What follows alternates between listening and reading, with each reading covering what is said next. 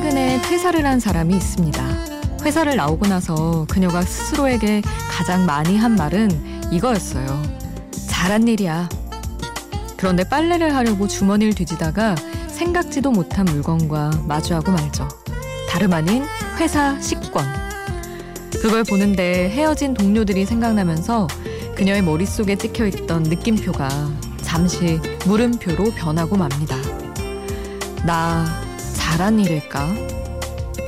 혼자가 아닌 시간 비포 선라이즈 김수지입니다.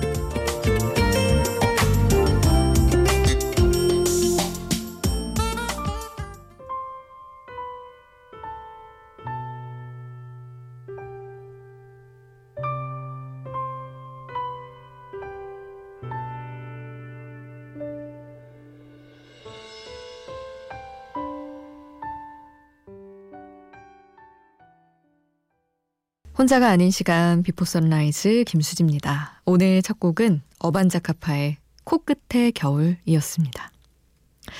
아, 퇴사하고 나면, 아니, 그리고 심지어 퇴사를 저 퇴사하겠습니다라고 말하는 그 시점 이후부터 약간 회사 떠나기 싫어지는 마음 조금 생기잖아요, 사실.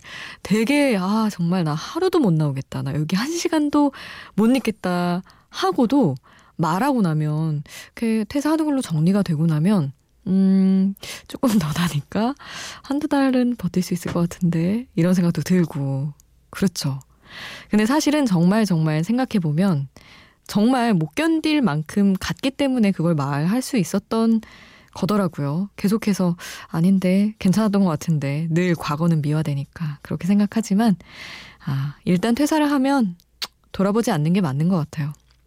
그리고 분명히 분명히 뭐 더 맞는 데를 바로 찾아가든 아니든 또 내가 갈 길이 새롭게 트이는 건 맞으니까 잘한 일이라고 믿어야죠. 혹시 또 퇴사를 하신 분들이 있다면 너무 후회로 밤잠을 뒤척이시지 않기를 바라면서 이야기를 또 드려봅니다. 여러분 이야기는 샵 8000번으로 남겨주세요. 짧은 문자 50원, 긴 문자 100원이고요.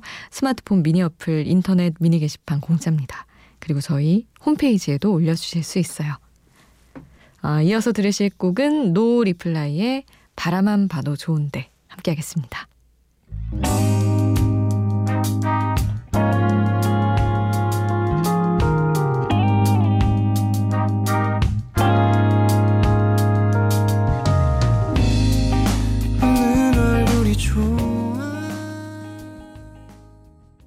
No Reply 바라만 봐도 좋은데 함께 하셨습니다. 5111님 수디 핸드폰을 바꿔서 메신저를 새로 깔았는데 어찌 된 건지 헤어진 남친이 뜨네요. 프로필 사진이 증명사진이라 본의 아니게 얼굴을 봤는데 아 너도 참 많이 늙었다 싶었습니다 하셨는데 어 그 남친분이 안 지우셨나 보다 번호를 그렇죠. 아마 5111님은 지우신 것 같고 그래서 의문을 가지신 것 같아요. 아, 그것도 참 사람 성격마다 다르던데 갑자기 생각나는 건. 지우는 사람 있고 아닌 사람 있고 저는 차단한 사람도 있고 그냥 둔 사람도 있고 그렇긴 한데 이게 참 그런 것 같아요. 사진 보고 아 늙었다 싶은 것도 그게 또 나도 그만큼 변했겠지 싶어서 씁쓸한 것도 있고 음 늙어서 다행인 것도 있고 너무 잘생기고 그대로 젊은 채로 남아 있었으면 좀 어 왠지 왠지 아쉬운 건 아닌데 조금 그런 거 있잖아요. 그런 마음이었을 것 같기도 하고 어쨌든 같이 같이 늙어가는 거니까 너무 너무 늙은 소리 같았지만 하여튼 그렇죠. 노래를 두 곡을 함께 할 텐데요. 일단은 더 지저스와 마리 체인의 Just Like Honey 그리고 메간 트레이너의 No Excuses 함께 하겠습니다.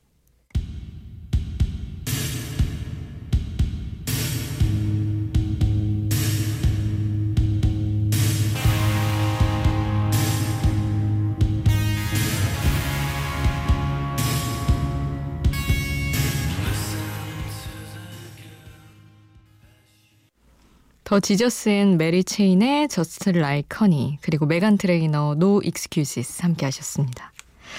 박현준 님 우리 외국에 계신 분이어서 또 재미있는 에피소드를 보내주셨네요. 얼마 전에 저녁 때 거리에서 한국 친구들 몇 명과 이야기를 하고 있는데 근처에서 한국말이 들리더라고요. 한국 학생이 많은 도시다 보니 그러려니 했는데 듣다 보니 좀 어색한 거예요. 고개를 돌려보니 독일 여학생 3명이 우리에게 한국어로 안녕, 안녕 이러더라고요. 우리가 한국 사람인 걸 알고 말을 걸고 싶었나 봐요.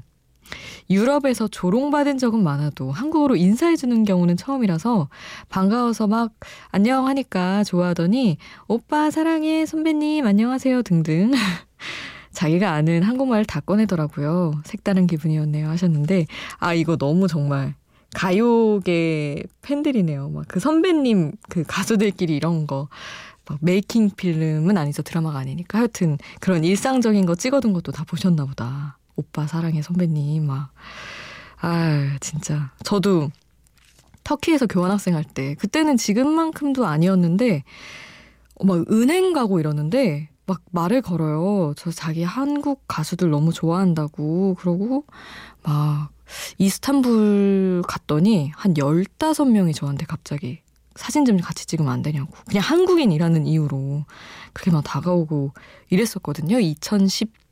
2011년에도. 근데 뭐 지금은 진짜 다들 너무 좋아하지 않을까 그런 생각이 드네요. 여행 갔을 때는 이런 걸 겪기가 쉽지 않지만 살고 있을 때는 이런 일이 꽤 빈번히 일어나는 것 같더라고요. 우리 현주님 잠시나마 또 연예인 체험하셨군요. 한류 스타 체험. 아 재밌었습니다. 자 그리고 노래를 이어드릴 텐데 나윤선의 초우 함께 할게요.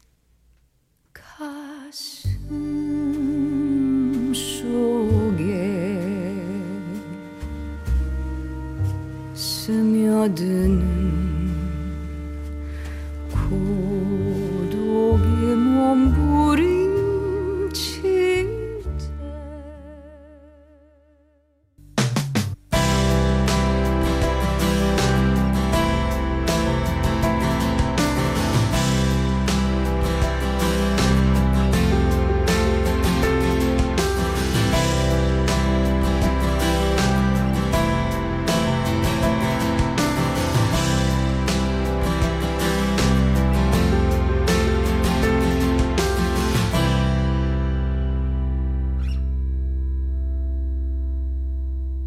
Before Sunrise 김수지입니다.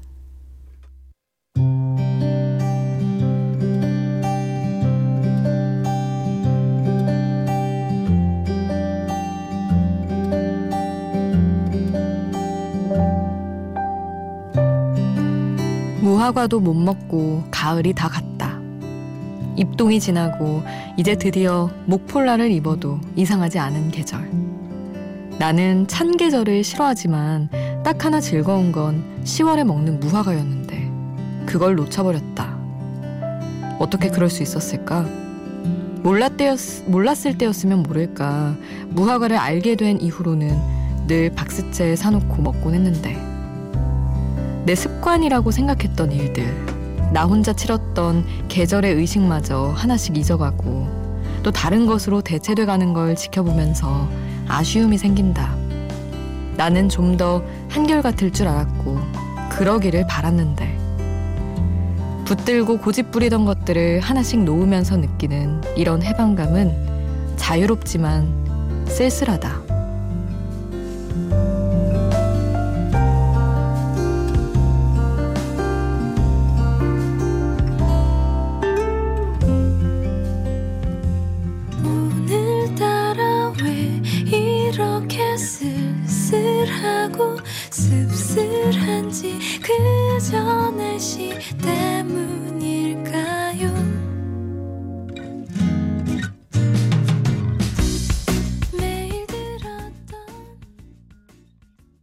키버드의 쓸쓸하고 씁쓸하고 함께 하셨습니다. 정말 씁, 쓸쓸하고 씁쓸한 얘기죠. 뭔가 자꾸 잊어간다는 거. 아니, 올해는, 아, 저 정말 무화과를 챙겨 먹었었는데, 단 한 알도 맛을 못 본 게 너무 아쉬운 거예요, 갑자기. 과일 가게를 들렀는데, 무화과 지금 거의 없어요. 있어도 맛 없어요. 그러시더라고요, 사장님이. 그래서, 아, 내가 왜 이거 잊고 있었지 생각을 하다가 아, 너무 사소한 것들을 챙기는 마음을 잊어가는 거 아닌가 싶어서 뭔가 좀 내려앉는 그런 기분도 들고 아, 그냥 아쉬움이 너무 컸던 것 같기는 해요. 그래서 좀 더 나만이 혼자 치르던 그런 의식들 자꾸 되살려 가면서 챙겨야지 하면서 쓸쓸한 마음으로 여러분과도 이야기를 했습니다. 자, 이어서 들으실 곡은 엘스의 Love of the Loveless 그리고 라팔 사디크의 Something Keeps Calling 함께 하시죠.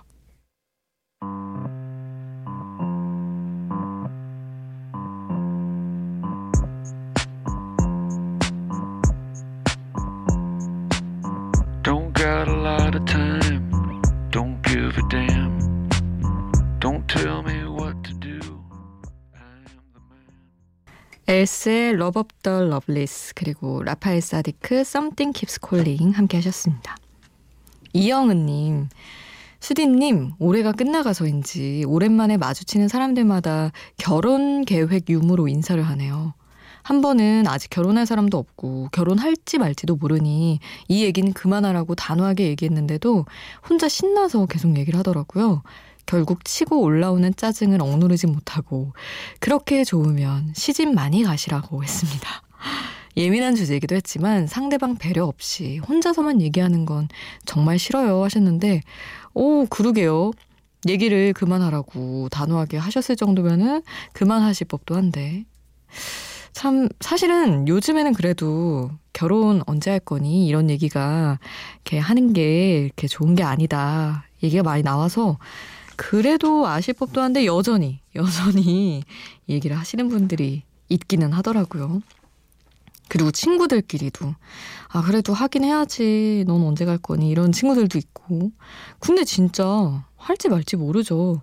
결혼을 할 만큼 좋은 사람이 나타나고 내가 혼자인 것보다 둘인 게 더 좋을 거라는 확신이 생기고 그러는 그 생각의 과정이 얼마나 복잡하게 흘러가겠어요? 요즘에 또 살기도 힘든데.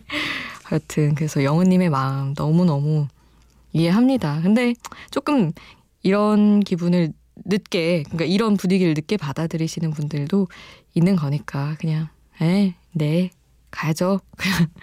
저는 요새 그러는 것 같아요. 언젠가 하겠죠. 막 그러면서 자 그러면 노래를 또 들어야죠.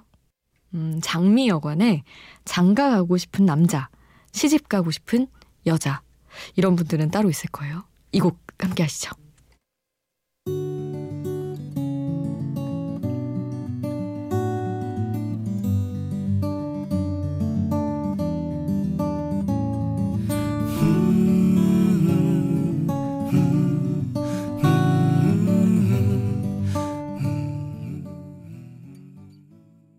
장미여관에 장가 가고 싶은 남자, 시집 가고 싶은 여자 함께 하셨습니다.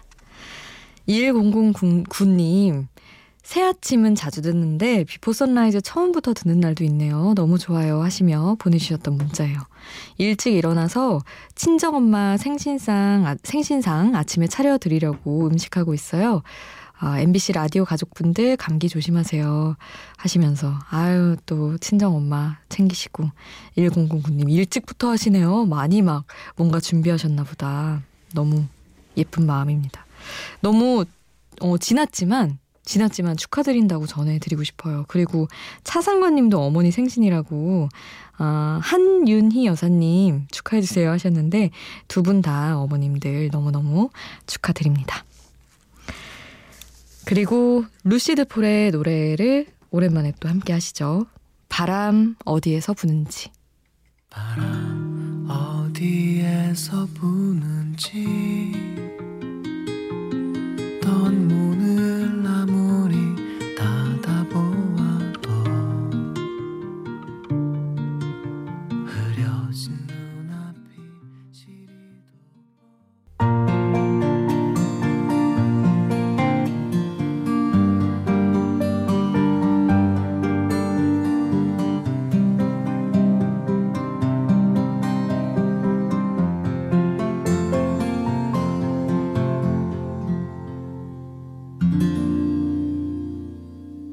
비포 선라이즈 김수지입니다.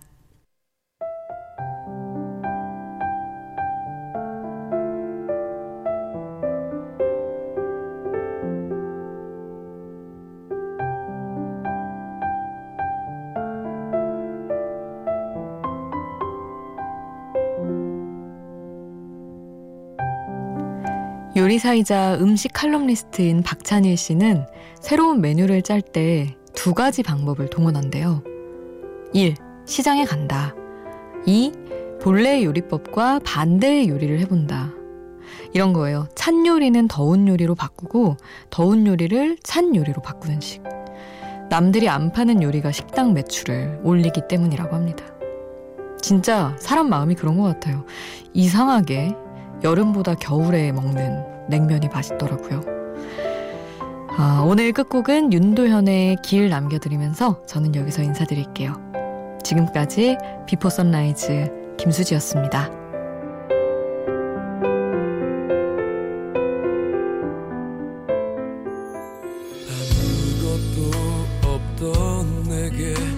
늘 함께 있어 주었던